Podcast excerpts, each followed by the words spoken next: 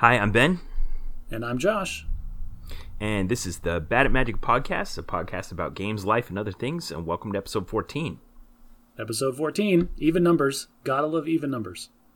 So, All right, so the, the, the most ahead. interesting thing that I have about these in, even numbers is do, I, I ask people when I when I see them about this, like when you're in the car and you're driving somewhere and it's you and your spouse and you turn up the radio, do you are you a person that has to land on even numbers or are you a person that has to land on multiples of five? um, I've made a deliberate effort to try not to try to go to like multiples of five or prime numbers or, you know, whatever. Like the best volume for my TV is 17, and I'm just comfortable with that. Oh no, no, sir. That's that's completely unacceptable. Seventeen, get out of here. Nobody listens to. Oh, oof. All right, so It's I'm a multiples. it's the right, it's the right level. Who cares what the number No. is? it, it's it, it's important. Okay, the order of the universe dictates. Uh, no, I'm a I'm an even numbers guy. So like, if my wife leans over, she's she's a multiples of. Actually, is she a multiple? Most of the time, she's a multiples of five because I'll put it to like 16 on the stereo, and she'll like notch it down one to 15, and Okay. I'll let her get away with that most of the time. Multiples of five, I guess, are okay. If if we can settle on a zero, like a 10, we're both happy with 10. Nice. So the fact that you both care is interesting. Like, generally, I would say I care and Alicia doesn't. Okay, To her, it's, and that's it's too loud. Well, and that makes for a happy marriage, right? That's just one place where you two are compatible because one person cares about something arbitrary and the other person doesn't. As long as you don't overlap, then you don't have random fights about the volume of the radio because in my experience being married, like those are the fights that are going to get you divorced. How? Wait. How is it both arbitrary and important to you? Well, it's arbitrary but important. Like I, I acknowledge that that's completely arbitrary and dumb and has no meaning to, for anything, but I can't make my brain not care about the multiples of the volume on the radio. Yeah. Okay. Well, uh, I will. I think we should start a thread on this on the subreddit and see if we can get the audience a win. Like, what what number do you set the the dial to, or do you care whether it's an even or an odd number or a multiple of five? Yep, there's going to be people that arbitrarily like this episode more than episode 15 and vice versa because of this phenomenon. All right. Well, welcome to episode 14. So, last time, as you and I were discussing how bad at magic some of our favorite intellectual properties are, uh, we ran out of time as we were about to delve into the Marvel Cinematic Universe. And so, uh, you and I got together last weekend on our off week and recorded a bonus episode where we just talk about how bad at magic the Marvel Cinematic Universe is. That was a wonderful discussion. I loved having it with you, but recording every weekend is putting a strain on my relationship with my wife. I will throw that out there. So that's why it's going to be a bonus episode. We're not going to do that every week, but uh, we it because it wasn't a normal episode. And it didn't have our usual stuff surrounding it. We turned it into a bonus episode. and We made it available on Patreon. So uh, it, it you don't. There's no minimum limit if you want to be a Patreon supporter, but if you go to patreon.com slash bad at magic, uh, you can join to be one of our Patreon patrons there on patreon.com and you can have access to episode 13.5 and hear Josh and I talk about the uh, Marvel Cinematic Universe being bad at magic. So we realize that doing a podcast, like you're getting this for free. Like you got, you need to acknowledge that. Like we're doing this out of the goodness of our hearts for you people. So I mean, and now with Ben's input, like we're doing extra bonus stuff as an extra incentive for you to just like you know throw At the some. peril of Josh's marriage. That's right. I'm endangering my relationship for you people. So hey, toss a coin to your Witcher and go on Patreon and get some bonus content. All right. Well, over the course of this, I think we delved into a few good areas. One is that we've started to establish a system where the us as the co-hosts of the Bad at Magic podcast will evaluate how bad at magic things are, and I love this, and I think we can do this going forward. Uh, we've found some other areas we can definitely go into, and maybe as new things come out, we can kind of use this template that we've established of evaluating whether something's hard or soft magic, and then how well they adhere to Sanderson's three laws of magic for utilizing magic in storytelling. Uh, some one of our listeners pointed out that we hadn't talked about Lord of the Rings, which would be a great one to do at some point in the future. I think this might be so. I, there's always whole big genres. Like we didn't talk about a lot of the Disney movies either, like the Disney animated movies. I feel like that's something that we can wrap up into maybe some bonus content because there's so many in that genre. But then we have a bunch yep. of random one-off, like really good movies, like the Lord of the Rings trilogy. Maybe we could sprinkle those throughout the normal episodes as like a segment. Okay. Um, yeah, I'd love that idea. Now, as we were doing this, we came up with a couple of new film theories that I just wanted to touch on real briefly. So the first one was, uh, I think me and one of my listeners were discussing this after the fact. And, oh, oh, it's my wife Alicia, and we were talking about the origin of the magic system in Groundhog Day. You know, Bill Murray's character, uh, Phil Connors, just kind of stumbles into this time loop where he's reliving the same day over and over. Well, ultimately what brings him out of it is that Andie MacDowell's character Rita stays with him voluntarily. And my wife noted, and as many times as I've watched that film, that this has some striking similarities with Beauty and the Beast, which is that the Beast, the selfish, self-absorbed, you know, caustic beast, is not released from his curse until Beauty falls in love with him uh, yeah, like that's kind of an allegory for like he has to go through some interchange to recognize that to change in some way that other people would approve of, which is both a good and a bad message when you think about it. But at the same time, like that's kind of a, a long running trope in a lot of stories is that um, like the antagonist or even the protagonist is their own worst enemy and like they have to redeem themselves through like finding change or some action that they have to do that they wouldn't have done at the beginning of the movie.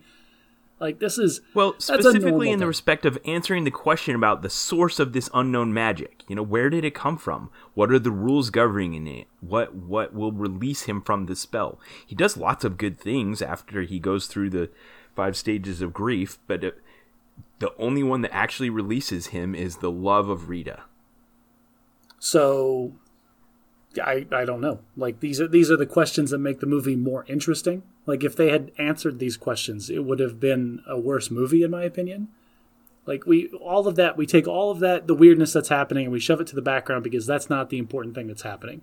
It's an interesting sure. plot device to drive the change of this character. But what we care about is Phil and his transformation. And can I point this out? I didn't yes. point this out the last time we talked about Groundhog Day, but like that movie, what made me really click in that movie, like how amazing like that was, like his transformation specifically, is he didn't know how to play the piano at all, and then he went to piano lessons every day, uh, uh, presumably. And then there's a scene in the movie where he is laying down no sheet music, like full orchestral, just like ballads and pop jams. Jazz. Totally different genres, all like back to back without without a break. Like, how long does it take one lesson at a time to become a complete beginner, never having touched a piano, to a total like piano master. So if you want to read some fascinating fan content on the web, there's some great fan theories out there about how long he was stuck in his time loop based on the skills that he developed. How long does it take to get that good at the piano from zero? How long does it take to learn to be able to toss cards into a hat from across the room? You 10,000 hours, right? Right, exactly. So, uh, you know, if you add up all of those things that he seemingly learned to do, you can get a, a, basic idea of how many years he was stuck in this time loop before he was finally released. Uh, yeah, that sounds. Uh, that would be terrible. That frankly would be terrible. But but to sum up my little theory, I, it, it, a new lens through which to look at the story of Groundhog Day is a modern allegory of a re, a modern retelling of the story of Beauty and the Beast. Oh, Everybody loves from the movie. from the position of the beast rather than from that of beauty.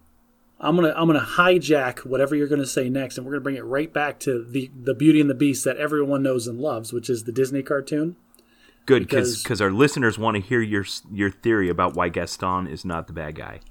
This is an important point that I need to make here. Okay. Okay. What I am putting forth as my my argument. The baseline of my argument is not that Gaston is a good guy, not that Gaston isn't a narcissistic jerk. Okay? What I'm saying is that he is not the villain of this movie. He is not the antagonist. He's kind of a bad person, but he is not the bad guy in the movie. Okay. Does that So to make that assertion, we have to say then what what constitutes the villain? What what actually gives someone that title? No, no, no, no, no, no. The burden of proof is on you. You can't. Well, you're not going to do this. The burden of proof is on you to prove to me that Gaston is a bad guy because Okay. nothing that he does in the movie is a villain's actions. Well, if we want to pro- if we want to promote this from a I mean analyze this from a pure literary sense, like we did some of the ones last week, uh, last podcast, uh, where we talk about who's the protagonist and who the antagonist is. The protagonist is the one who changes, and the antagonist is the one who provokes the change. And in the case of Beauty and the Beast, the protagonist is of course Beast, and the antagonist, I guess, is Belle. So Anton's just kind of like in he's just background noise. Gaston. Gaston, Anton. sorry. Who are you saying, Anton? Get out of here, Italian dude. No, all right. So, but like they, I understand what you're saying. That like, yes, the story is about Belle and Beast and the transformation that Beast goes through. That's the story. But Disney movies are made for kids, and kids need to have a bad guy, so you can have this big action sequence in the third act, so that climax is at a point where the kids and everybody knows that everything is resolved and it's a happy ending. Because otherwise, like the movie just kind of would have ended when Belle and Beast hugged at one point, and like maybe like had a little smooch, and then he turned it back into the prince, and then the movie just is over. So that kind of peters out. It's you have funny to have a because you big- just described the climax of Groundhog Day. yeah, you see, like that's it. like the the plot just kind of ends and it's over. Yeah. But Gaston, like, all right, so this we're talking about a French village in like the mid to late 1800s. Will you give me that one? And we have Belle, who is the clear outsider of the whole village. Like, the entire opening number is about how weird she is and how she doesn't fit in. She doesn't fit else. in. Yeah, she can read. She lives up in a house on a hill outside of the village with her father, where constant she's kind of explosions can be heard. No, She uh, looks down on everybody. hang on a second. Constant explosions are heard in this house, right? She Right. is like one snarky comment away from being burned at the stake for being a witch.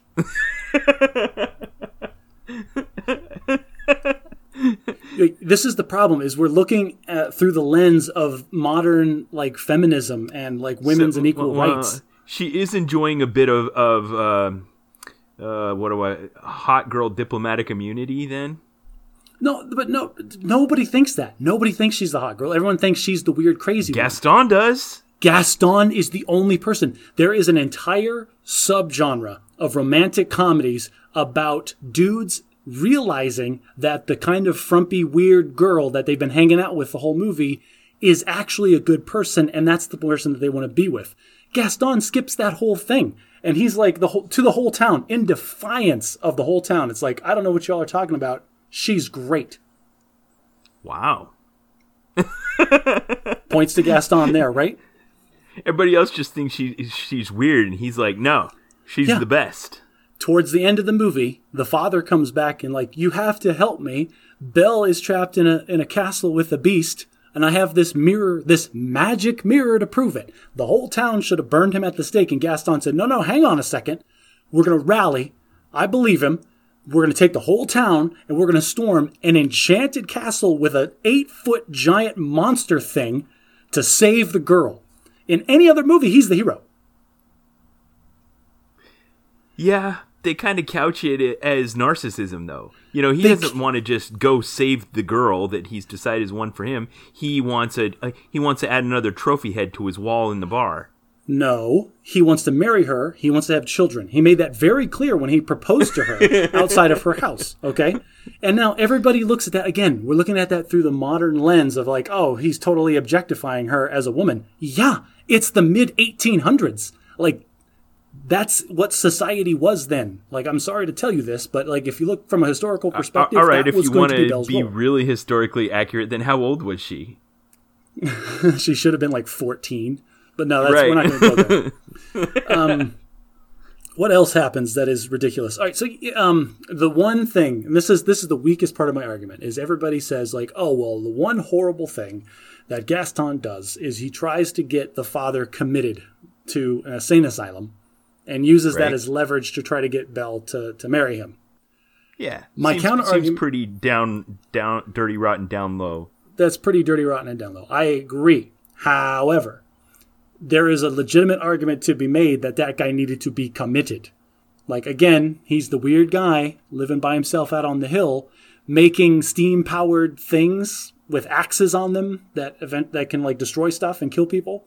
Like he uh, he's the clear outsider. He's raving about this magic castle that no one's ever seen or heard of. He saw some giant thing out in the woods. He won't shut up about it. Like he's clearly having delusions. He was already weird the first place. There is a very strong argument to commit this man in the first place.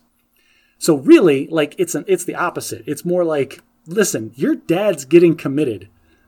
I might be able to swing something, but I need a little incentive. Like this is not something I'm going to do for a random person. This is going to be something I do for a family member. All right. Well, you know, I'm only um, I'm only humoring you here because I, I, I find that your uh, you know unique thought on this matter be very entertaining. But it's I'm sure this is a very unpopular opinion whenever you bring it up. Of course, Gaston is a bad guy. What are you talking about, Josh? Typically people go, of course Gaston is the bad guy because the movie frames him as the bad guy. Right. And then like you put the burden of proof on the other person and I start making these points and usually like most people I talk to I can flip them. Like, huh. wow, Gaston wasn't really like it's it's the opposite of Wreck-It Ralph. Just because you're a bad guy doesn't mean you're a bad guy. All right, I'm memeing that for the uh, show notes. well, I mean, like he's not the best person in the world. He's narcissistic. He's a jerk. He objectifies women, which per the time frame that his character is supposed to exist in was probably normal. But that doesn't make him the villain. And like like we cheered and we're happy when he gets killed. When the beast who kidnapped the girl and held her against her will for many months kills the guy who rallied the town to save her we're supposed to be happy about it. Oh no no. It was one of those standard disney deaths you know where the bad guy is the, the quote unquote bad guy is stabbing our protagonist with a knife and then he incidentally falls from you know a great height to an you know unseen right, death. Yeah. He wasn't killed so much as he died. Right. Or he he fell into a river. He could be okay. He was like, a victim of his own narcissism. And they uh, really play it up like that in that scene. You know, it's he's doing something dangerous, and I think someone says to him like, "Look out, you're on the ledge" or whatever, and he slips and falls to his death. I, I still he's yes, we're like I said at the beginning of this whole thing. He's a narcissistic jerk, but he's not the villain. Okay. That that's my whole thing. You can have it. you can no no no no. You can't give me something that I proved like uh, undeniably.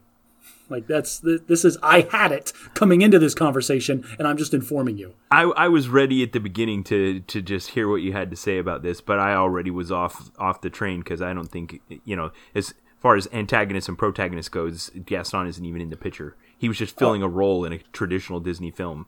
Yeah, exactly. But all right, I, I want to open up to the listeners then. Listeners, I'm that guy at the card table. I've got the sign. Gaston is not the bad guy. Change my mind. I'll see you in the Reddit. All right, we're doing that.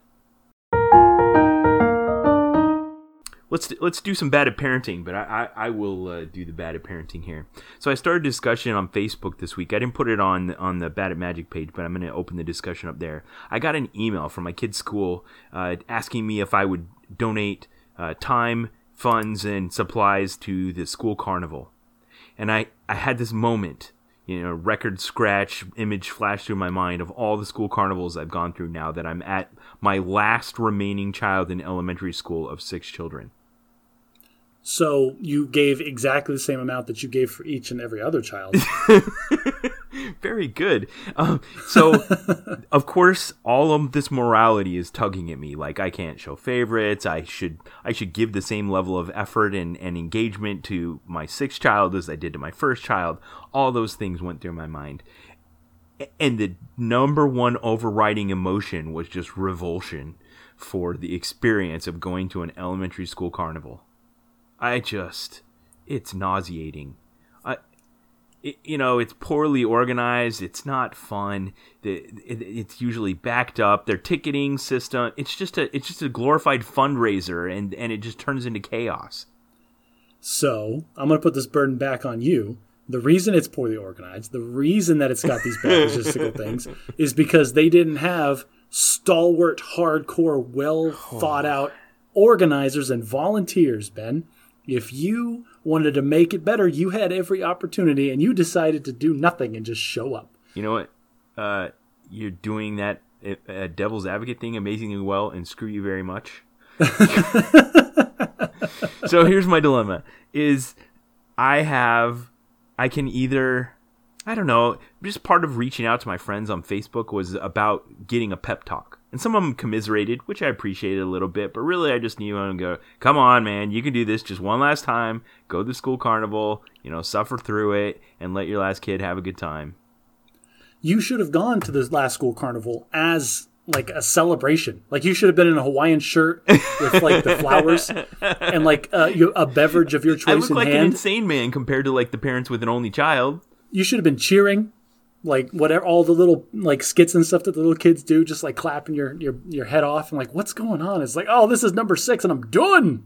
Yes, last school carnival, woo! Last hurrah!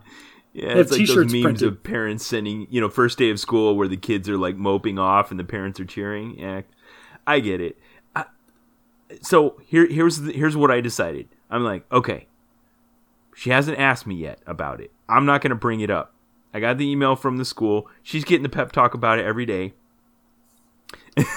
I am already shaking my head, listeners. This is this. All right, go ahead, Ben. I'll let you finish your, your course of action. if she comes to me and says, "Dad, I want to go to the school carnival," I'll do it. I'll I'll smile. I'll say, "Okay, sweetheart," and I'll get my coat and I'll take her to school carnival. If she doesn't bring it up, I'll just I'll consider it an Abraham moment, which is a name I have for a situation. It's an Old Testament story where Abraham was commanded by God to sacrifice his only son. Uh, he took him up on the mountain. He put him on the altar. He got the I'm, knife. And, I'm aware of the Abraham story. Okay, well, let me retell it anyway. And he raised his hand to stab his child, and then the angel came and stopped him. He didn't actually have to do it. Now, I have these moments in my life, and I call them Abraham moments, where I fully intend to do something good. I proceed as if I'm going to, and then when I don't have to, I'm relieved, and I call it an Abraham moment. So I'm waiting for an Abraham moment with the school carnival here. If my daughter doesn't come and ask, and the date passes, and she and we don't go to the school carnival, I'll put down the knife and be glad. But but if I have to, I'll go to the school carnival. So I identify these moments kind of the same way, but I call them duty desire conflicts. Okay, right. because there's a conflict going on where this is why you feel bad about the whole thing is because you feel that you have a duty to do it, but you desire not to. Right. when, whenever I identify these conflicts, then I immediately like, oh, I need to turn off my feelings, and that's analyze this from a pure utility perspective. I don't want to go, oh, so I'm not going to go.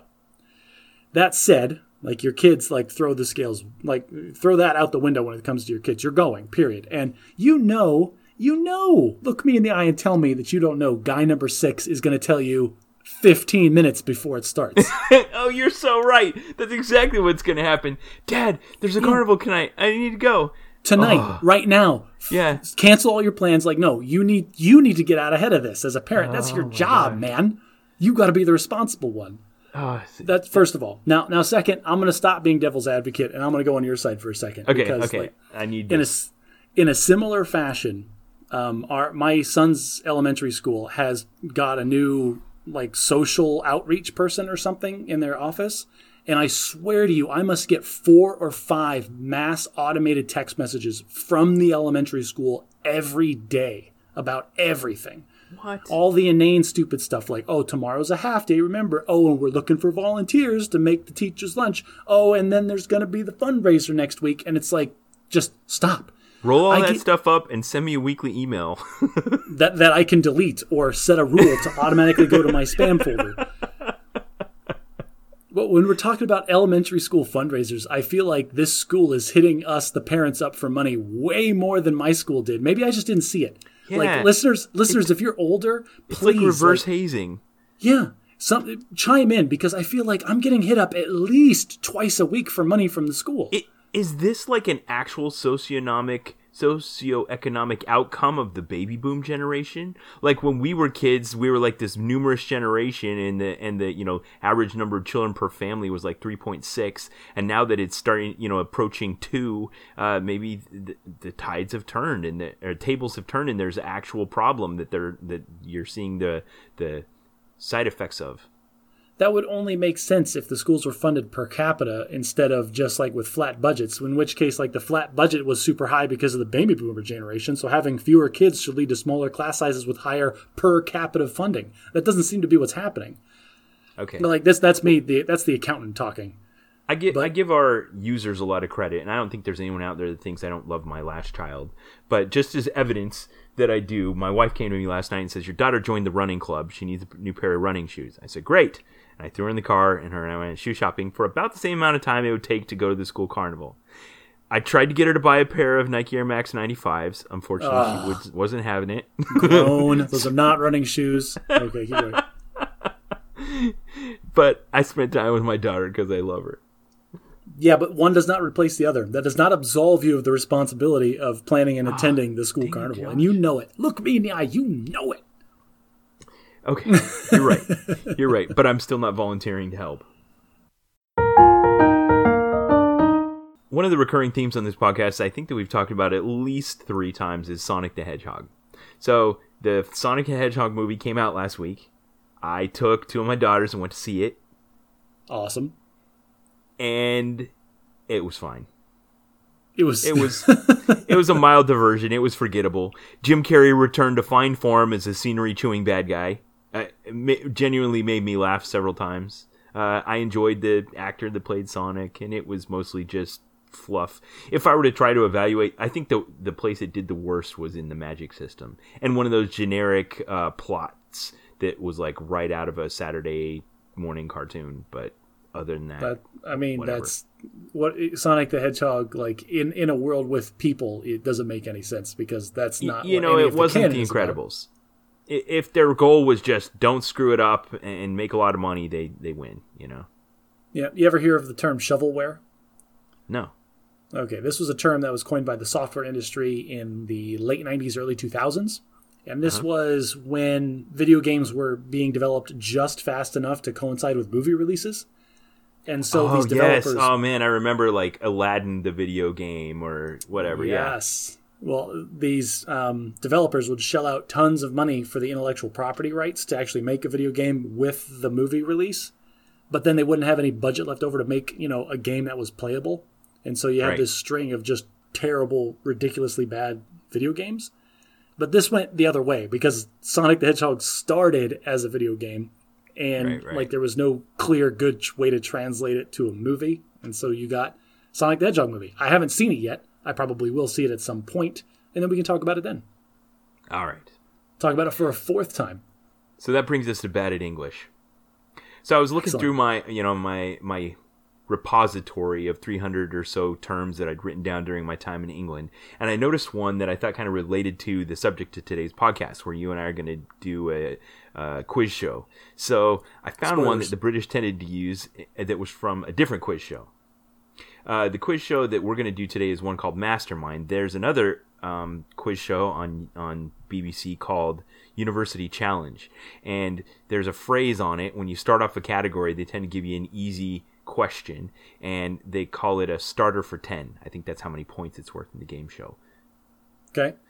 So the term starter for 10 uh, is kind of used with a degree of ubiquitousness to refer to something that's easy way to just get off on the right foot.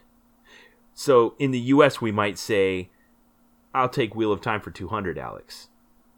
And the fact that you say 200 means that it would be the top question in a category which means it's likely to be one of the easiest ones. Only during round two, the second round after the commercial break. Otherwise, right, it would be, of I'll course. take Wheel of Time so, for 100. so I'll take Wheel of Time for 100. Yes, exactly. so, so the, the the British word of the day, uh, bad English, starter for 10. So let me try to use it in a sentence. Um, uh, I can't think of one. I should have written one out. It you should have thought of this before. You're usually so well prepared. I now know. you're on the spot, and now now we're talking about how you're on the spot and you can't I'm come up with something. blank. That's just going to make it worse. That's a good starter for 10. That's our British British word of the day. I love your British words of the day. You have 300 in a book. Like, did you have a separate book that, with just English phrases that you carried around? So here's what's I kept an Excel spreadsheet that I just typed these into at, at my desk. And, and- but what what's going to happen at some point, and, and why it's so long, is occasionally I would stumble in a category where there was a whole bunch of British words about a particular topic that I didn't know about. Let's say, for instance, menstruation, oh where Oh the the ladies near me would be like, "Oh, you like that one? Let me give you another," and they'd run off a list of like fifteen words that the British uses as you know rude slang for menstruation, and I wrote them all down. Well, you're making me uncomfortable. Why? Why? Why did you have to pick that one? But all right, all right. So you have a bunch of English slang, and like we're not using any of those BT Right. dubs. Right, Just right. so you're aware. So, so- yeah, maybe I'll run out sooner rather than later. Man, yeah. Oh crap! I got to cut out the menstruation ones. That's like that's like three pages. Jeez. All, all, all the uh, men's and women's sexual organ ones, those are out. Those, yeah. hmm We we trying to keep this rated G, man. Like your parents, my parents, they all listen to this. Yeah, those I I were the British are are not um, shy. That's yeah, that's interesting. Like th- there's the whole. Uh, we're not going to get into British history about how they were so prudish that they kicked people out. But you know, we're, we're that's that's for. We'll have another podcast also- about. But like we did history. discuss on a bad past episode of Bad at English, they also kind of had the foresight to realize that if they were to censor their language and not allow it to blossom and develop, that it would restrict it, the one of the greatest things about the English language, and that is that all all comers may apply. So you phrase that and couch it in such a way that it sounds like an obvious decision, like from intellectual on high. It's like, of course, we must let the language develop and evolve. That's the only logical thing to do. At the same time, people are still having that same argument today with American English and emojis and acronyms and like the kind of slang that we're hearing in the top 40 like hip hop songs. So- Sure. And and it seems like we're stodgy about it until you look at another language that truly is like French, where they have a committee that makes all decisions relating to the language and they don't morph and they don't change and they don't adopt new terms. Like like every menu item at McDonald's has an officially approved term by the you know French language committee. There's no such thing as a Big Mac in France. That's awesome. That was one of my favorite parts of the book 1984 where they were deconstructing the language. That's it's double plus good. Well, speaking of British culture, uh, you know, a long time ago, my mind was fascinated by the idea of going on a quiz show where you got to choose in advance what the topic you were going to be quizzed on was. And I mentioned this to you a year ago when we were in Vegas, uh, maybe even before that, and I'd ask you what you want the topic would be, and you've been very consistent. And so today, welcome to the Bad at Magic Mastermind Edition, where you and I will be conducting a quiz show where we will quiz each other on the topics of our choice. So, Okay. you go ahead and tell what your topic you chose was. So before we even get into like the mechanics of what is going to happen, uh, we just need to have a, a frank discussion about our preparedness because this is one of the few times where you and I had to prepare in a vacuum because whatever feedback we would give each other would give us clues and insight into the quizzes or the questions that we were going to get. And so, like, I'm a little worried that it's going to be asymmetrical. Like, I'm a little worried that I'm going to ask you stuff that, like, any, like, eight year old Sunday school kid is going to be able to answer and at the same time you're going to be coming at me with like proper nouns and specific dates in this chapter of like the ninth book or something so or vice versa who knows So, So- I, you're. I guess you're right. I guess there's. It, it, is that such a disaster though? If it comes out like that and it's kind of asymmetrical, is this just a dumpster fire of, of a bad at magic episode, or, or are we just proving that we're bad at magic? it's a disaster if the asymmetry Task goes against me no if the a if the asymmetry goes against me and you answer all your questions and I don't, like I'm gonna look like a chump, and I don't, I that, I don't know if my ego can handle So that. So you texted me about this, and let me see. Here's what here's what I wrote. You were like, uh, "Okay, I'm not really sure." You know, you're kind of filling me out on this without trying to reveal any of what we were doing. And I said, "I'm trying to ask questions that are challenging but not too hard, interesting but not too complex, succinct but not too short, and that will still be accessible to non-readers of the book series." So all of those fancy government buzzwords just mean you're gonna ask me questions. That's what that boiled down to. There's only one way to find out, since we haven't seen each other's question lists. and we transition right into the mechanics of how this is going to work. So, nice segue. Go ahead. Let's establish some ground rules. Um, oh, uh, but before we start, I got to tell you, my wife has read the entire uh, series, so I had her help me make the questions. Like you didn't have the benefit of having a Mormon in the room. I don't know if you could have asked your sister-in-law or something, but That is another thing that I wanted to bring up because I found myself researching topics for questions to ask you, and I realized like I had to stop halfway through, and I'm like, Ben just totally tricked me into reading like half of the Book of Mormon.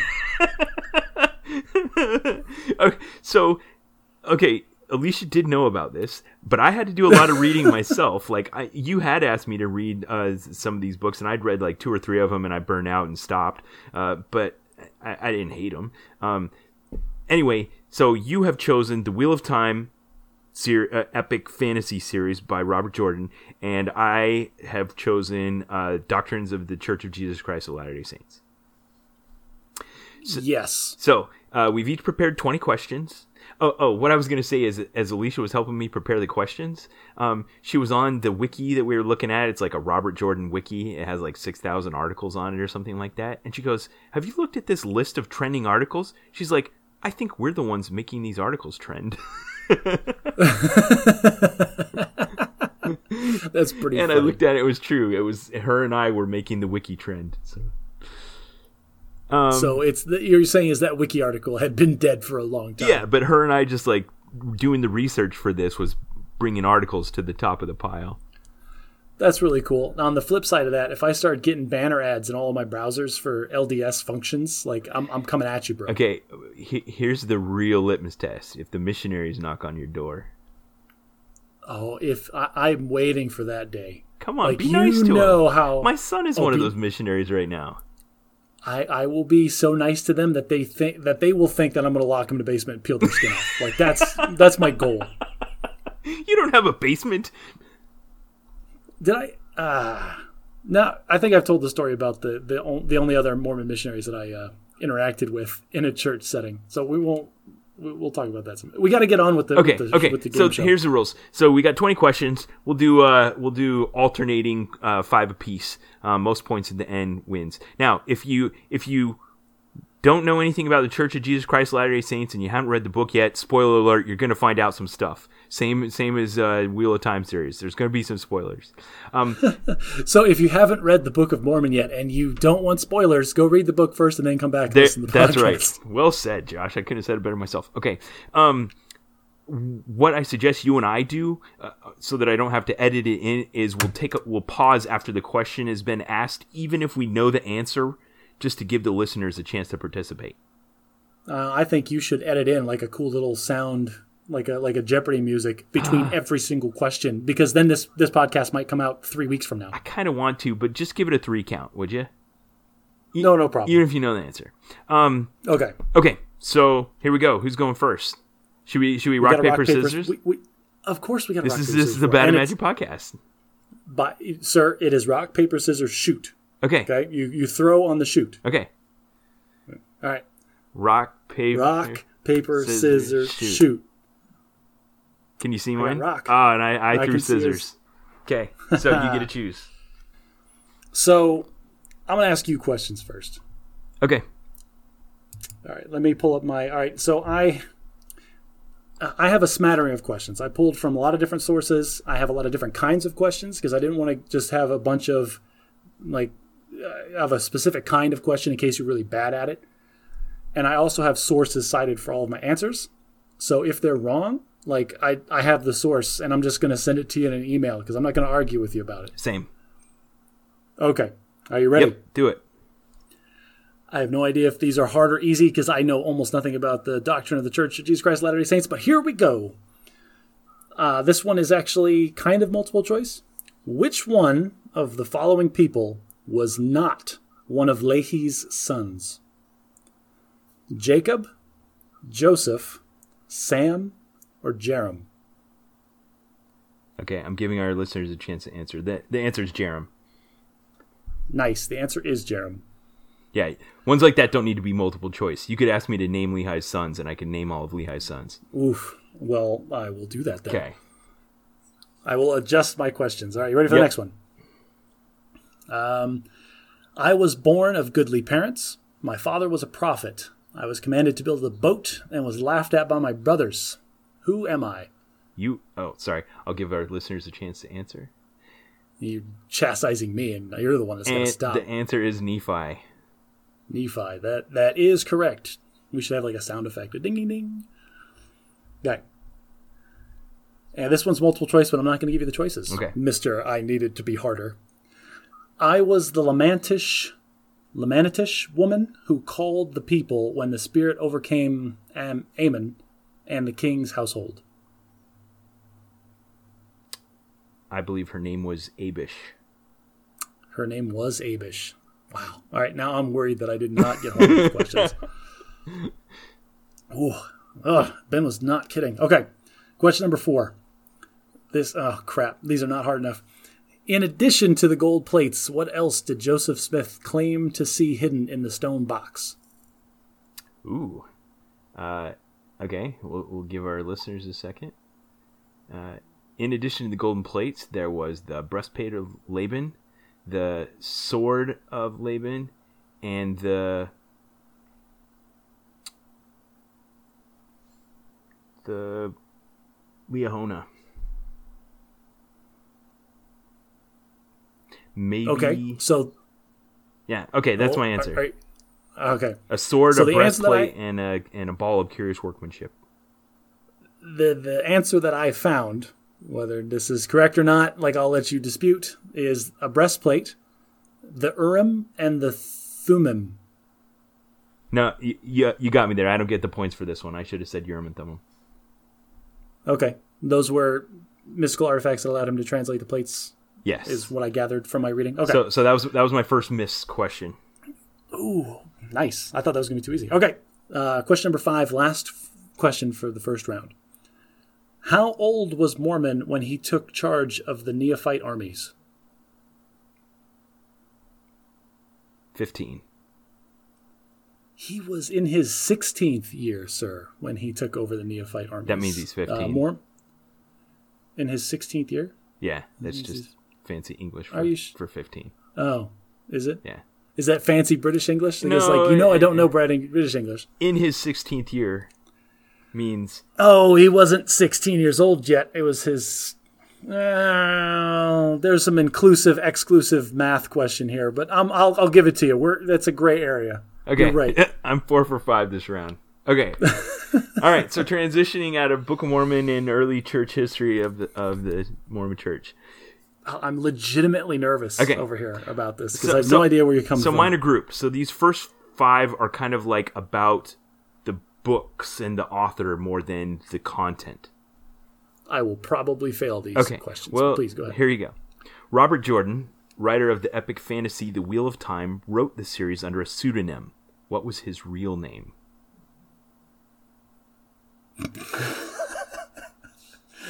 Oh, fail and half. I have, I have no idea. Not a clue. Okay, his name was James Oliver Rigney Jr. And Wow. he also wrote under two other pseudonyms in different genres. He wrote westerns and like mysteries or something like that. Okay, question oh, two. Oh, I'm gonna fail. I'm gonna fail this whole first round. All right, let's go. How many books did Robert Jordan originally intend to have in the series before he died of a rare heart disease in 2007 at the age of 58?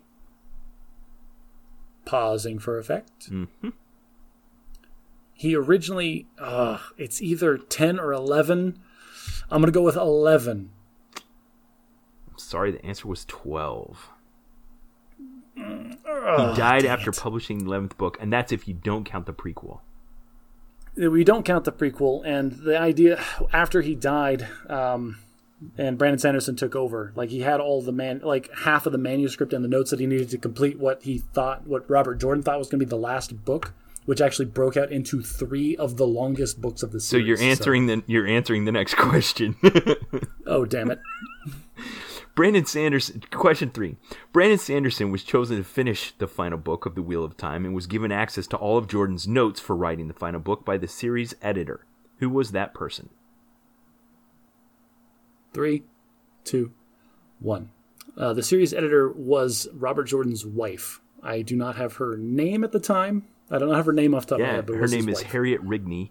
Uh, of course, since his real name was Robert uh, James Oliver Rigney. Woohoo! Yes, and we'll Okay, give- so not- I'm giving you that one. getting a little better thank you Okay, question four. What did Sanderson actually end up doing instead of writing the final book?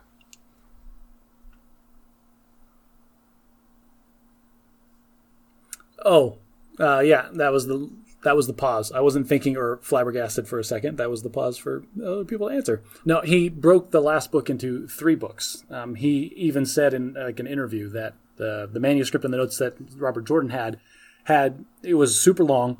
There was a lot that needed to be tied up, and it had good three clear breaking transition points that he broke into three books. That's the part that's weird to me because when I started reading about this and found out that um that Jordan, you know, intended to basically conclude the series on a 12th book, that, that what you just said doesn't jive with the fact that, you know, when Sanderson took over to write that 12th book, he had enough to write three more books.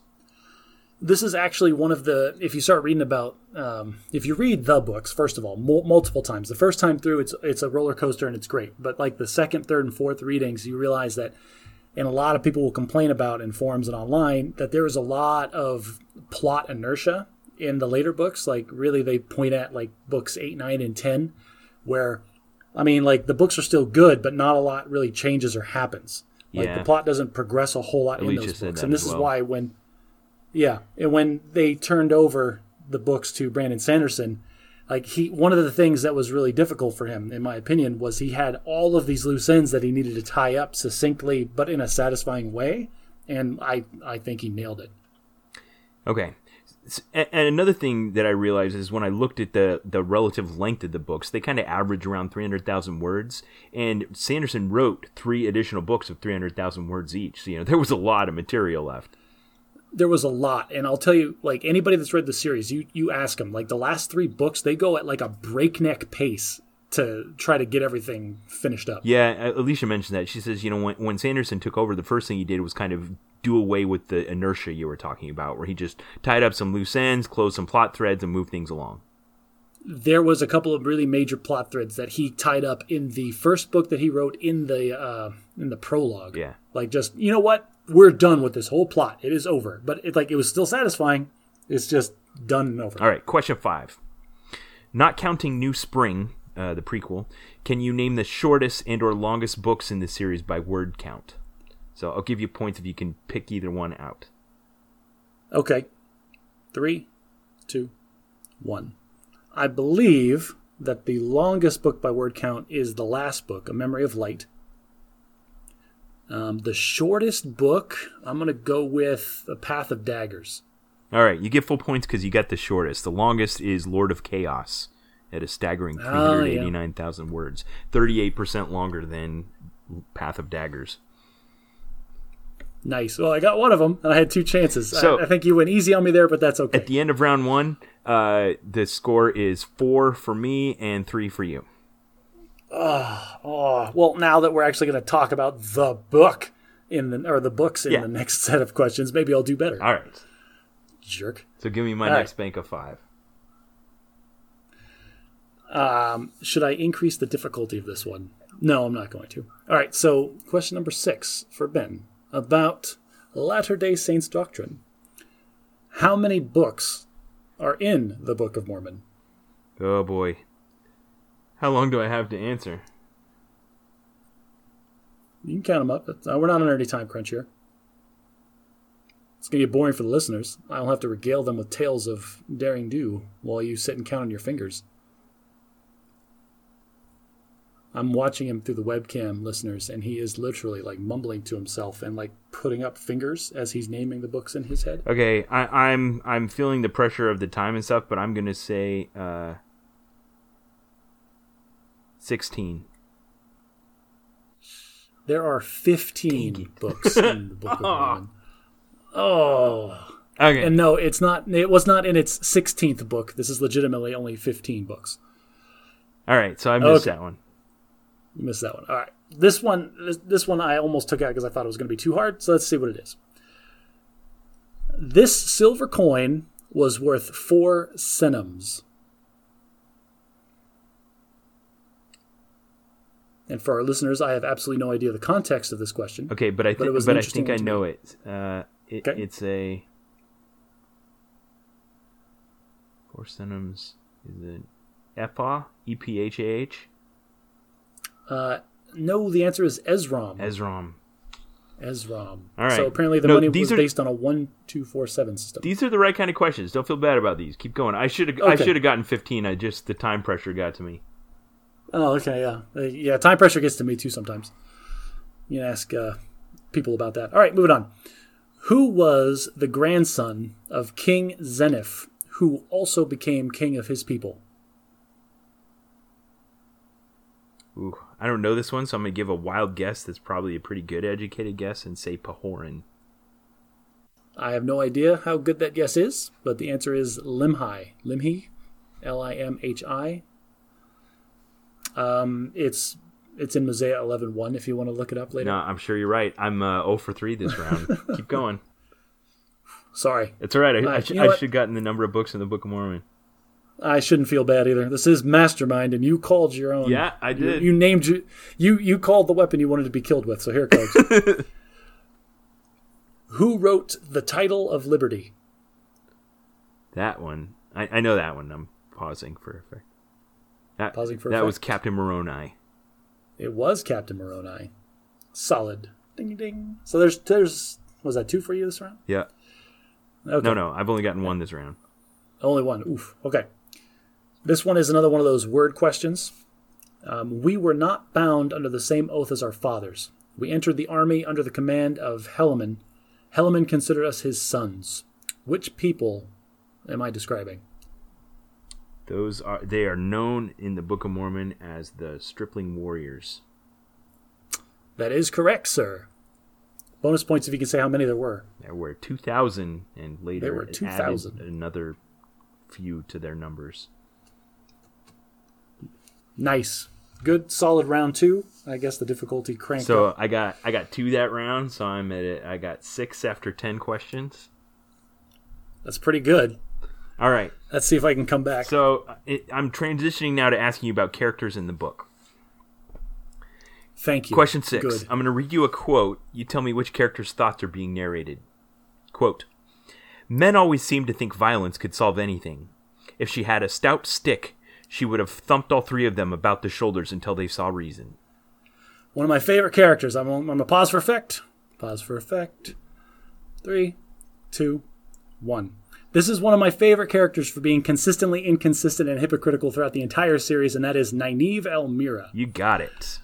So one of like my other favorite quote from her is, um, "I won't shout at you," shouted Nynaeve. Just- she's she's like that through the whole series. Men think violence can solve anything. If she had a stick, she would have beaten him for it. love it, love it to death. All right, that's one for me. Question seven. How many evil wielders of the one power known as the Forsaken were originally imprisoned in Shayol Ghul by the Creator? It's Ghul. Whoops. That's fine. No, no, it's it's a pronunciation thing, and I only know that because I listen to the audiobooks. Okay, there were crap, thirteen Forsaken. Dang it. Why couldn't you get it wrong by one and we can be even? No, if you asked me to name them, I'd be a little more hard pressed. But um, I there are thirteen. Ooh, I'm not I'm not going hard enough on you then if you think you could name all 13 of the uh, Forsaken. Jeez. Well, they're the major antagonists in the whole books. But that's yeah, fine. but there Go are ahead. these like arcane cryptic names. Okay, question eight: Which of the three boys from Emond's Field had the has the allegiance of a group of soldiers known as the Band of the Red Hand? Wait, say the question again. Which of the three boys from Emond's Field has Oh, jeez. has the allegiance of a group of soldiers known as the Band of the Red Hand, who are so loyal to him they would follow him into the pit of doom? And they would too. Pause for effect. Three, two, one. We are talking about Matrim Cauthon, Yes. later to be known as Prince of the Ravens. What do they? What does she name him? Ah, he's got another name that he gets later on that is only referenced a couple of times. You might times. be but yeah. answering a future question. Right, I'll stop there. Question 9. Which character, formerly known as Elan Morin Tedronai, is believed to be the most powerful of the Forsaken and their de facto leader during the War of Power? Pause for effect. Three, two, one. I'm going to go with uh, Ishamael, later known as Moridin. Nailed it. And question 10. Which character believed to be the fabled dragon reborn can be plainly identified by the brands of large waterfowl in the palms of his hands?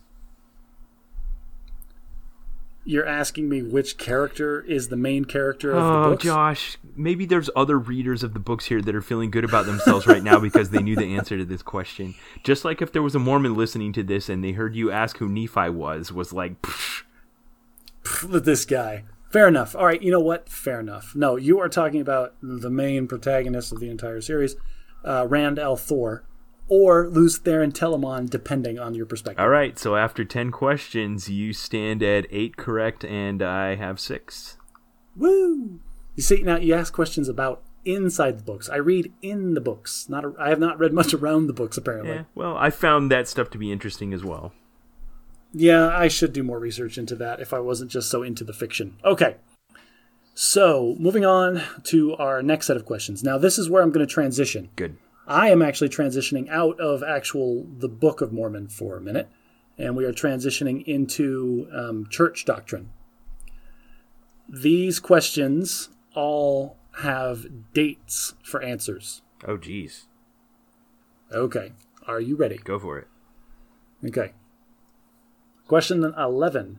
When was the first printed copy of the Book of Mormon produced? Oh, boy. Um, I know the decade. uh, um, I'll let you. I'll get, let you get away with the year. yeah. Uh, I am gonna say 1826. So there is a 26 in the answer, but yours is incorrect. It is March 26th, 1830 1830. was when the first printed copies were made available. Okay. Uh, question number 12. When was Brigham Young sustained as president of the church? Oh, okay.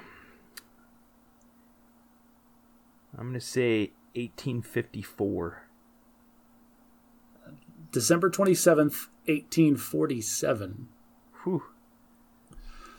So um, are these too hard? Now I feel like you see this is the asymmetry that I was Uh, They kind of are. Now I feel okay, like I'm so I'm not telling you my thought process out loud, but here's the things I know. Like I'm telling myself this story. Like, okay, uh, you know, Joseph Smith received the golden plates and started translating them about 1824, and I knew it was just a couple of years after that, so I'm guessing 1826 when it's actually 1830.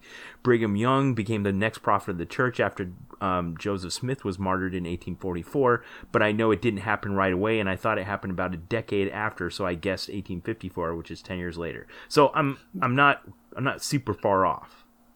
You know, you're not far off at all, and I'm not ragging on you for your knowledge. I'm not. Like, I, this is the asymmetry I was worried about because now I feel like I'm just beating up on you. Nah. Like, oh, you're gonna you're, you're gonna challenge me to a quiz off, sir? Go ahead, next Well, let question. Me, let me go to the website and start pulling down stuff that I think might be important. Okay. Um, question 13. I'm sorry, Ben. When was the practice of plural marriage ended by the church? Okay. Now these are the kind of questions like I know super easy where to look up, but I don't generally know the answer. I think, and to my embarrassment, I taught church history in seminary last year, and this is one of the lessons I taught. I just don't memorize dates. I think it was 1890. That is correct. It was October 6th of 1890. Yeah. Nice. These are admittedly very hard, but at the And- same and time, I, like I knew that, that you you picked were a question about plural marriage because there's a crossover to your uh, book series. Oh, excellent, wonderful, big fan. All right, um, eh, so I did not. I, I chose. I try not to pick these dates out of a vacuum. I try to pick very important dates because there were some very inconsequential dates listed on the website. those are important dates. Okay. Um, yeah, in my defense, I'm not trying to. I'm not trying to beat you up. In All right, 14. When was the priesthood eligibility expanded to quote every worthy male member, regardless of race or color? End quote. I believe that was Wait. Pause for effect. okay. I believe that was 1976. It was 1978, Ah, September 30th to be exact. okay. Made famous by the musical Book of Mormon. I believe that in 1978 God changed his mind about black people. You knew that date from watching the Matt Parker. Yes, I did. Yes, I did. Okay. Now, yeah, sorry. Like factually correct, but just very funny. I was okay. Okay. This one is a little. I don't know if this one's good. If you're gonna get this one, what year did church membership reach 10 million? Hmm. That's been in my lifetime. I think it was You're in the early old. 90s, so I'm going to say 1990. It was 1997, Wow. and I am and I'm sorry for making these questions too hard. Now, to to uh, in my defense, those are the only questions about dates. After that, we transitioned to questions that I just picked out of the air that I thought were interesting. So we did five that round, and I only got one. Yes, sir. Dang.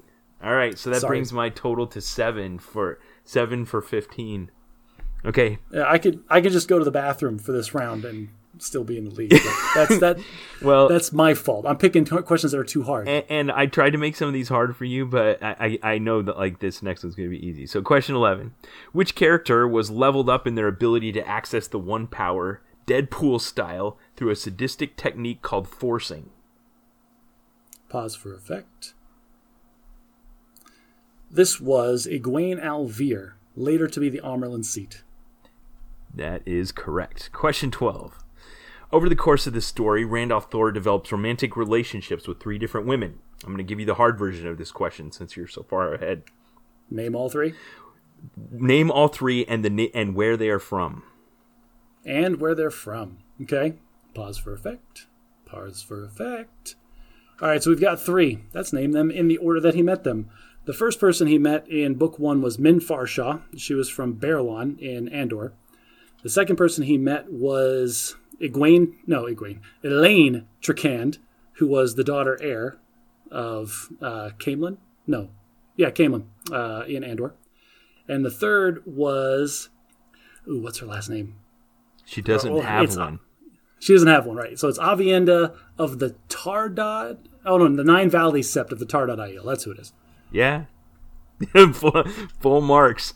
And I, I'm looking at the rest of my questions and I'm like, I did not make this hard enough. All right, question 13. Oh, wait, wait, wait. What was his solution to the fact that he fell in love with three different women? It wasn't really his solution. He, throughout the books, was trying to push them away to keep them safe because he thought he was destined to die. Spoiler alert, everybody. But uh, really, those three agreed amongst each other that they were all going to enter into like a plural, like a what do they call that? Like, uh, an, not an open relationship, but like a, a multiple. Like they were all going to share him, and the three women were okay with it. And he was actually the last person to find out that, and so they just kind of tag teamed him throughout the book. Wow. okay. So, uh, plural marriage in both of our qu- Not just that, but like uh, uh, Elayne gets knocked up with twins. Aviendha's going to have quadruplets. Like it's crazy. Anyway, please continue. Question 13. Uh, and and I'm going to pronounce this wrong, but Moiraine Damodred was once That's actually pretty good. was once thrown into a pond by a man she suspected to be a dark friend and had attempted to sneak up on. What was that man's name and what did his relationship to Moiraine become? Pausing for effect. Pausing for effect. So they mention that in the main book series, and they actually describe the scene in the prequel, The New Spring, and that is Lan Mandragoran, who was the uncrowned king of Malkier, later to become her warder for many, many years. Correct. Question 14. When Perrin Aybara becomes a wolf brother, he's given a new name by the wolf pack. What is that name? Pausing for effect. Pausing for effect. So, uh, Perrin is one of my favorite characters. Again, he's one of the main characters, so he's probably everybody's favorite. But uh, his ability to talk to wolves, and wolves don't talk like we do, so they don't recognize human names. They have names that are big and elaborate. Uh, the name they give him is Young Bull, and it's kind of a joke, like when they give it to him. But it, they call him Young Bull. And question 15. Uh, time being represented by a giant seven spoked wheel, the turning of this wheel and the events of each age generate the great pattern, a predefined plan which defines the past, present, and future. Which of the seven ages are the events of the book series set in? Wow. Oh man, Ben, like this is literally in the per- in like the first paragraph of the first chapter of every one of the books. Oh, is it? See, Yeah. that, that's the kind of thing I don't know because I haven't read them. because you haven't read the books, right? But like, if you had Okay. read the first page of book one, it, you would know that the books, all the books open with, as the wheel of time turns, ages come and pass. And uh, oh, stories in this age become the legends, and the, yeah, there's a whole thing. Okay. Uh, in one age called the third age by some. Great. You got it. Okay, so you missed the first two questions and you haven't missed one cent. So you are 13 for 15. Uh, let, go ahead and we'll do the last set and you can put me out of my misery. Oh, geez, Ben, I'm so sorry. Like, I feel, I, I legitimately feel. Are bad these bad questions I'm questions. asking you? Like, I, I didn't realize they were going to be so elementary. Yeah, they're pretty elementary. Like honestly, I was worried you were going to be asking about like tertiary or No, like, I didn't really want to do that. characters. I didn't want to ask questions that were like pick some obscure character that you might not remember. You Probably should have gone a little harder because I have a very good memory. I've read these books like five times, and you're asking questions about the main characters. All right. Sorry, not to mention like that, like the last one, like they literally mention that in every book. All right, sorry. Moving on. so these are the last five questions. These are questions that I pulled. Like I spent way too long on the LDS website, which makes available all this information. And shame on you for tricking me into researching so hard about LDS doctrine. This was Um, this was not a A- not a research project, not a, not an underhanded attempt to get me to convert. I understand. I know. I'm making a joke. Like listeners, legitimately, Ben and I have been doing this little dance back and forth for decades now. He knows, I know, we're good. Okay, question 16. This is this is probably my favorite question. What are the pieces of the whole armor? Ooh. Okay, so this is this is out of the New Testament, so we aren't the only ones that uh under that believe in the the whole armor of God. So Paul talks about the whole armor of God, which is having your uh, on your head the helm of salvation, the breastplate of righteousness, your loins girt about with truth, your feet shod with the preparation of the gospel of peace, and carrying with you the sword of truth, which is the spirit of God. That I mean, full marks because you got you you got one that I didn't have listed, but I remember reading it, not thinking it was real. And the only one you missed that's not on my list is the Shield of Faith. Ah, shield of faith. Dang, I missed one. No, you're you're totally fine because you to named one quench that all the I fiery darts of the adversary. Wow. Yeah, you almost quoted that whole section. So yeah, full points. You're you're good. Okay. Okay. Um, by what method are priests and teachers ordained?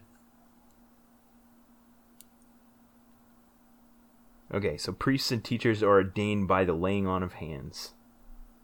That is correct. I guess that was probably too easy. Okay. This one, I'm not trying to be snarky. Like, this is how I I read this whole section, and this is the best way that I figured to phrase this question. Why did the miracles stop? Hmm. I'm trying to imagine where you found this, like what context it came in. What I think, what I think it may have been in, is in context to uh, something that's prophesied in the New Testament called the apostasy, and that is when Christ was on the earth, he set up his church and an organization, and along with that church was the priesthood, and along with that priesthood was the ability to conduct miracles by God's power in His name. Uh, but the the church fell apart, the priesthood was lost, and with it the ability to conduct miracles in God's name. So that's that's my answer, the apostasy.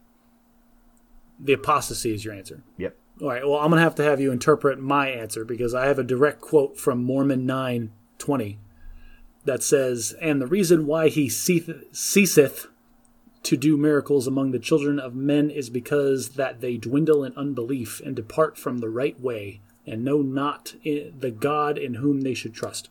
Yeah. Or yes, that's another that's another way to describe apostasy. I'm going to take your word for it, and there you go. Okay. Number 19. Also, uh, again, I'm pulling these questions because I thought they were interesting to me. What are LDS members commanded to be? Mm, that's kind of a vague question. I don't know how to answer it. It is, um, I pulled a direct quote from 3 Nephi, if that helps. From Third Nephi, give me the full 3 reference. Nephi. The full reference 3 Nephi 12 48. Uh, perfect. He got it. Quote, Therefore, I would that ye should be perfect, even as I or your Father who is in heaven is perfect. Yeah, and that's Christ speaking. I like it. Oh, is it? Yeah. That's pretty narcissistic, Christ. it's that's like, what he says. Be like me. I'm perf I'm perfect, and you should be too. That sounds like a snake oil salesman selling books. or the savior of the world. Details. Semantics. All right, here we go. Um, question number 20. This is possibly the hardest or the easiest question, depending on your perspective. Wow. And yeah, are you prepared? Like, this is a serious question. Yeah, go ahead. Why?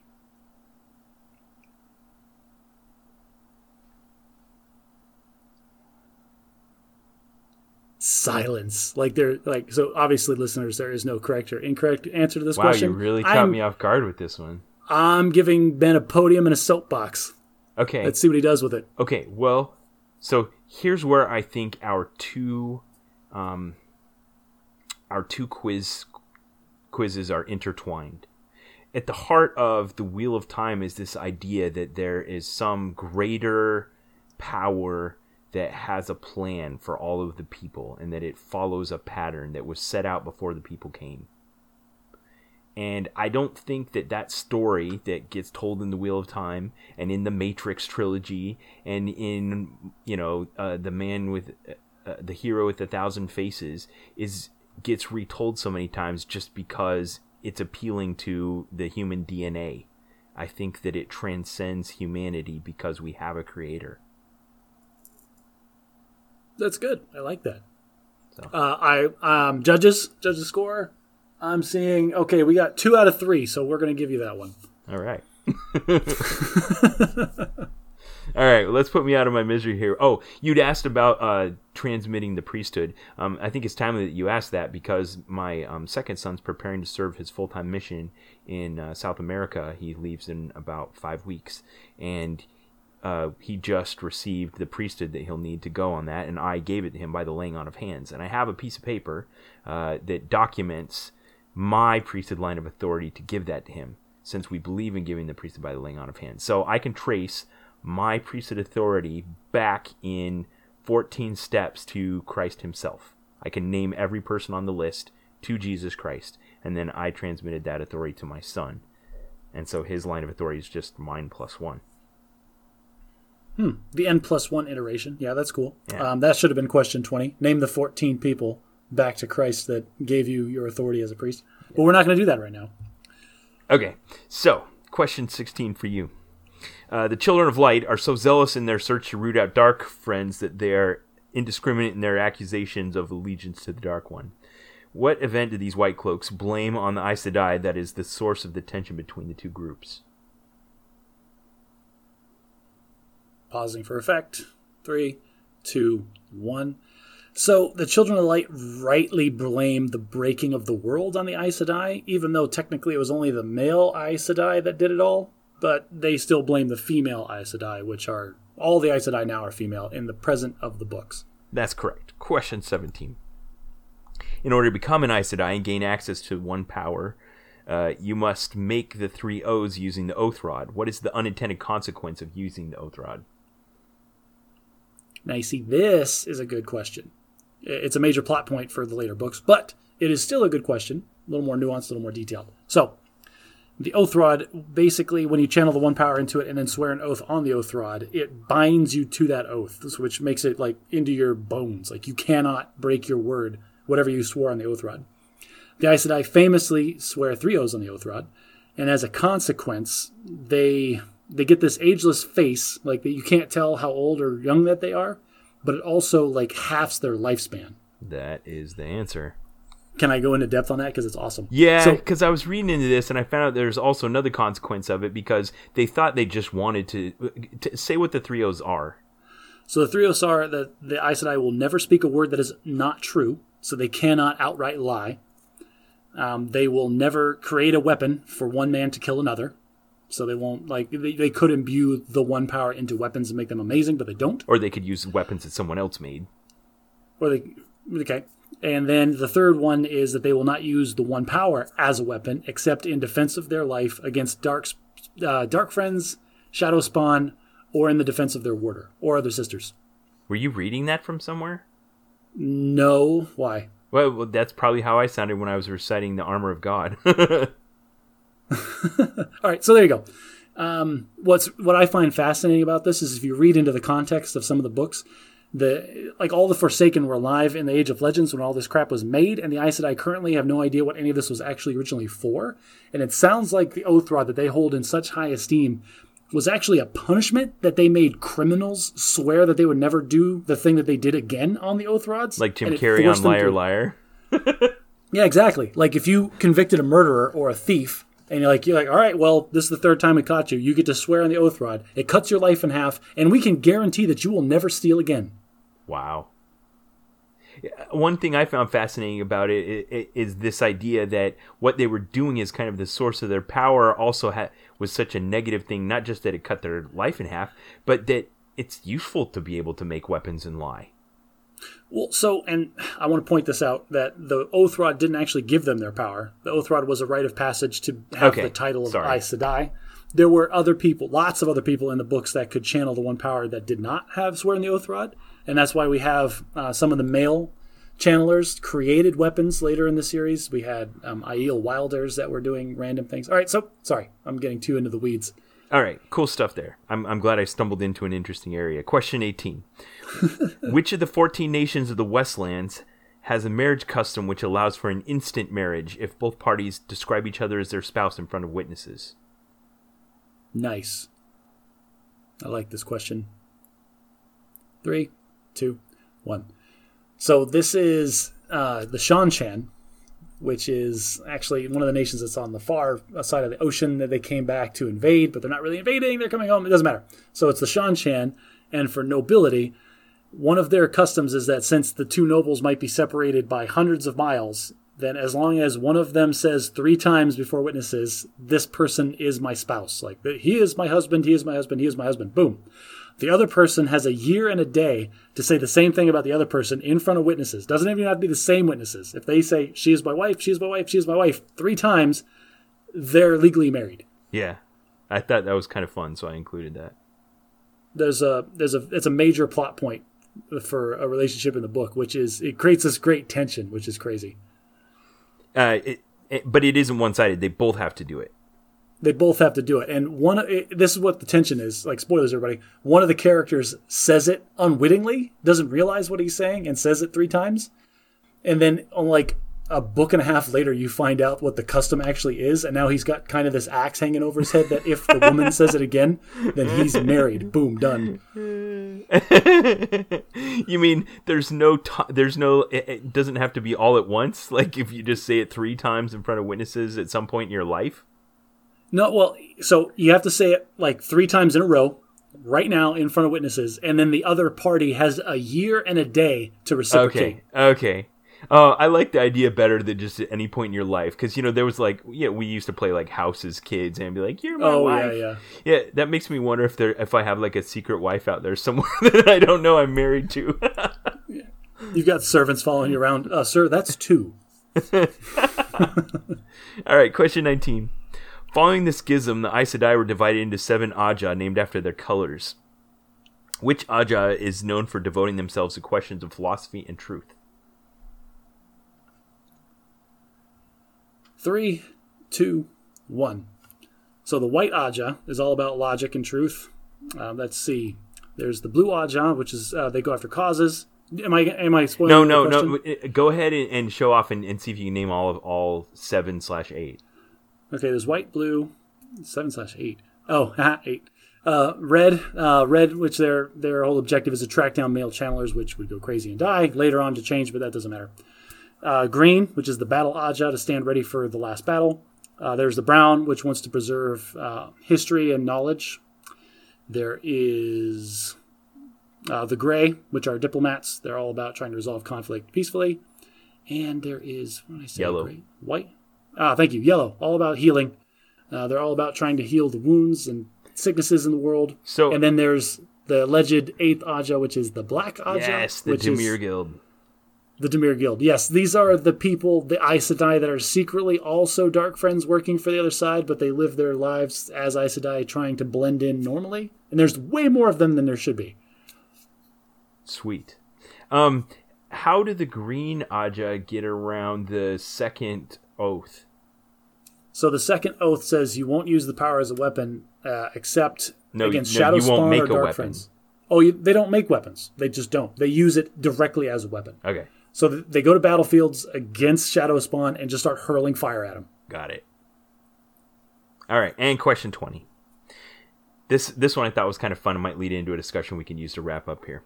There's evidence in the books to suggest that the mythology of the Wheel of Time encompasses a past or future Earth, as in our planet. If the books are set in the Third Age, what age are we in now? Three, two, one. So there's a lot of speculation that we are in the second age, which would be known as the Age of Legends, because they have a lot of allegories that sustain that talk about like stuff that we have. And there's a couple of scenes in some of the early books that they flash back all the way to the Age of Legends. Like they clearly had cell phones, they clearly had airplanes, they clearly had cars. Like they had a lot of things that we take for granted. They had indoor plumbing. That was another one.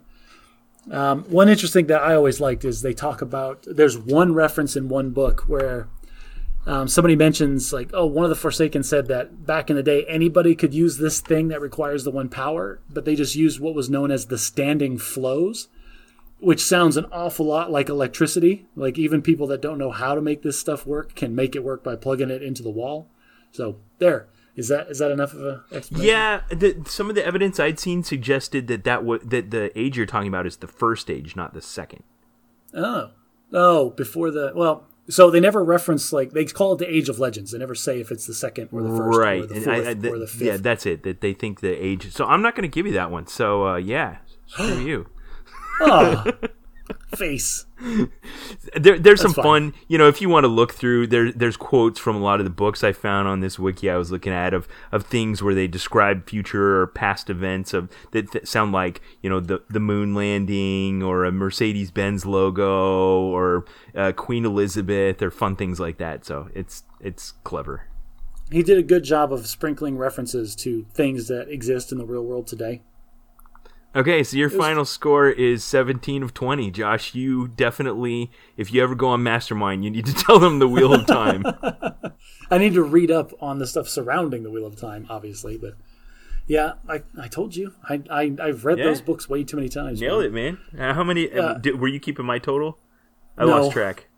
No, I lo- it, it was confirmed that you lost hard. I I, stopped listening. I'll, I'll, stopped I'll. I'll make a score sheet in the show notes.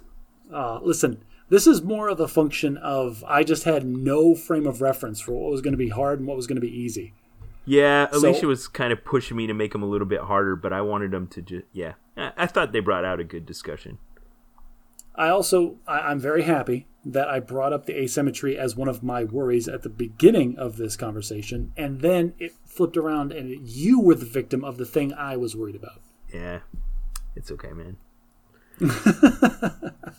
All right, so that concludes uh, Bad at Magic Mastermind Edition. Maybe we'll revisit something similar at some point in the future.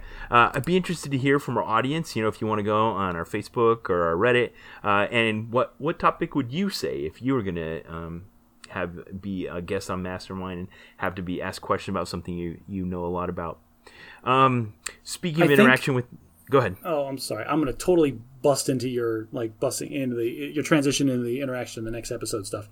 Uh, I think maybe we should revisit this topic on a future date, but instead of us trying to work in a vacuum of something we don't know about but the other person does, we should pick something we both know about and then ask each other questions about that.